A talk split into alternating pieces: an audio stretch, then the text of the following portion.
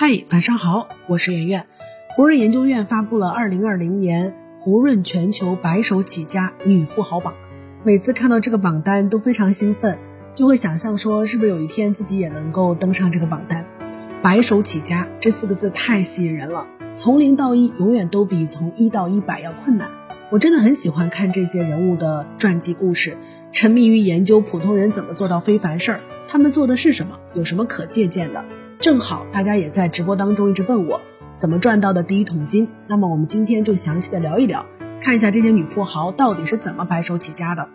我把她们白手起家的方式分作了三类，第一类叫断然转行类，排名第一的钟慧娟，她在这个一九八二年就获得了本科学位，成为了一所中学的化学老师。那个时候老师的社会地位跟待遇都还是不错的，但是她不满足。九六年的时候，她辞职加入了丈夫所在的豪森药业，并且一路做到了董事长跟总裁。你可能跟我有一样的问号，在丈夫的公司当董事长有什么厉害？她其实并不是丈夫背后的女人，她现在跟丈夫孙飘扬各掌管一家公司，夫妻俩的身价超过千亿。再看一下排名第二的吴亚军，最早在一家仪表厂当了四年的机械工程师，后来又做了六年的报社记者，最后呢钻进了房地产的行业。现在他跟他的龙湖地产资产也接近千亿了，还有排行榜当中的范红卫，曾经是公司的会计，最后也是弃铁饭碗而不顾，跑去了下海经商。八十年代呢，经济改革引起下海潮，那个年代的成功呢是和赶直接相关的，这个定律到现在也适用，风险和收益一般成正比，折腾的人呢不一定能赚到钱，但稳定的人一般都是稳定的穷者。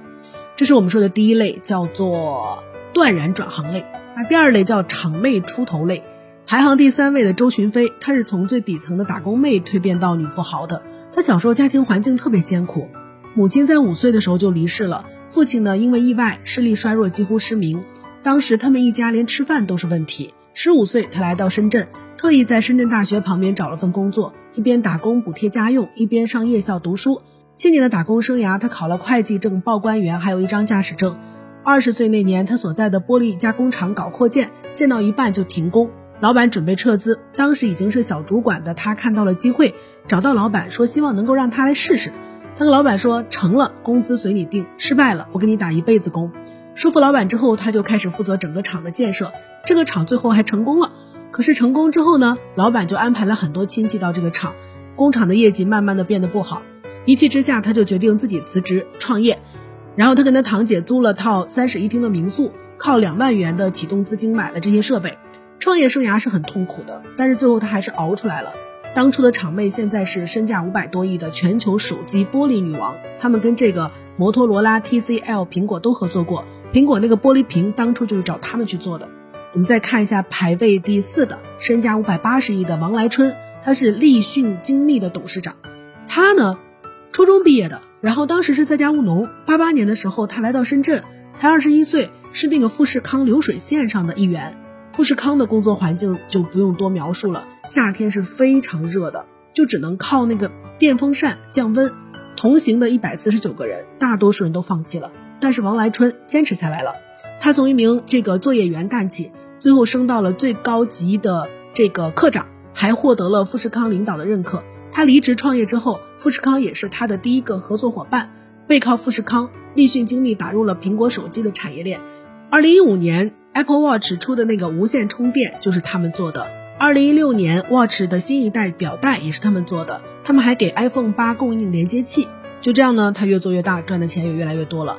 这是我们说的第二类，叫场妹翻身类。那第三类叫做资源助推类。这次首次上榜的一个女富豪鲁中芳。啊，可能大家对她的名字不熟悉，但是她的这个公司大家都很熟悉，叫中公教育啊，它是一个非常知名的公考培训机构。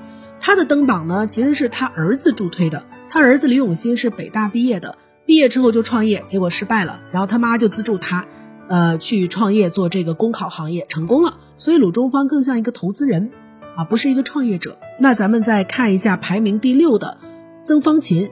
这个女人呢，可能是这群人里面起点最高的，呃，她的资源非常好，他体制内工作，然后赶着八十年代出国留学了。那个时候留学潮嘛，出国留学是非常非常难的。他是那个年代到美国留学的高材生，在硅谷挖了第一桶金，风光回国。他担任过美国的这个美食精密公司的中国区总经理啊，资源广阔，后来就创业了，创办了领盛电子，客户当时是这个手机霸主诺基亚，后来一路拓展业务，进军了这个苹果的供应链。所以，纵观这个富豪排行榜的前十位，大家攀登的方式各不相同。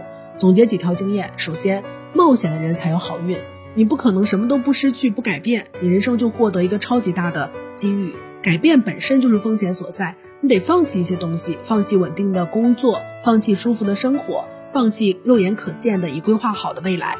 我之前一直推荐一个 TED 的演讲视频，是一个斯坦福的心理学家做的。这个讲者一开头就问大家：大家想不想让自己的运气变得更好？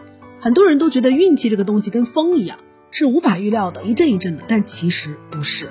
如果你想要拥有更多的好运气的话，你需要每天去冒一点点险，去尝试一些新的事情。你都不尝试新的事情，都不走出舒适区，你怎么可能就是在原地能够等到天上掉馅饼呢？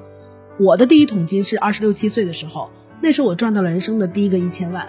他之所以能来，跟我当时冒险去参加《超级演说家》这个节目是密不可分的。关于这一点呢，我还有一个建议，就是大家一定要在最好的时间去冒险。冒险的成本确实是随着年龄的增长而增长的，越早冒险，成长越多，风险越小。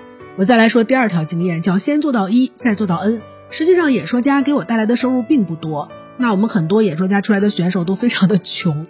演说家之后呢，我自己一直都在钻研做课程。那时候我坚定的认为，说大学学的东西没那么有用，我们需要一些自我管理的方法去实现自己的目标。结果我做完那套课之后呢，各大平台都不接受，他们觉得没有人喜欢为这样的音频课去付费。然后每次朋友给我介绍一个资源，后面就没有声音了。二零一七年迎来了知识付费的爆发年，这套课当年就给我带来了差不多五百万的收入。摸索出经验之后呢，我就选择了毕业就创业，现在公司就成长为一个自媒体引流加课程变现模式的公司。好多人都说打工无法致富啊，但其实打工是可以摸索出致富的套路的。有没有发现场妹翻身基本上都是这个套路：勤劳肯干加总结经验加引入资源加自己去干，最后呢，他就能够长出一棵自己的摇钱树。有些人打工把自己真的当员工，看的是眼下的薪水，然后一辈子当员工；有些人打工呢，拿老板的思维做事，去研究跟摸索公司的全业务、全流程。当把这一套东西熟悉之后呢，他才出去创业，然后去做出自己这个 N 倍能量的事情。所以大家要先熟悉和做到一，然后呢再去做那个 N。所以他们的创业没有那么神奇，他们都是把一熟悉完了之后，然后自己慢慢的做到 N 的。最后还有一点呢，就是边干边学，边学边干。没有几个人是万事俱备之后创业的。如果你等到全部规划好再行动，就没有办法行动了。如果非要找到最佳方案再投入，就永远都不会开始了。伏尔泰曾经说过这样一句话，叫做“别因为追求最佳而丢掉足够好”。当开始的时候则开始，好些事情都是做着做着就会了，逼到份儿上才能学。这些发家史呢，说来说去都是别人的故事。但是每次看到这样的故事，我都会跟我自己讲，那些曾经与我一样，甚至比我还要普通的人，他们都做到了不敢想的事。将来有一天，我们也可能参与到这个世界上最伟大的事情当中。所以别总觉得这些事情跟自己无关，谁知道将来会发生什么呢？习惯向上看，才能走更远。晚安。更多文章可以关注我们的公号“逆流而上”，流就是刘媛媛的刘。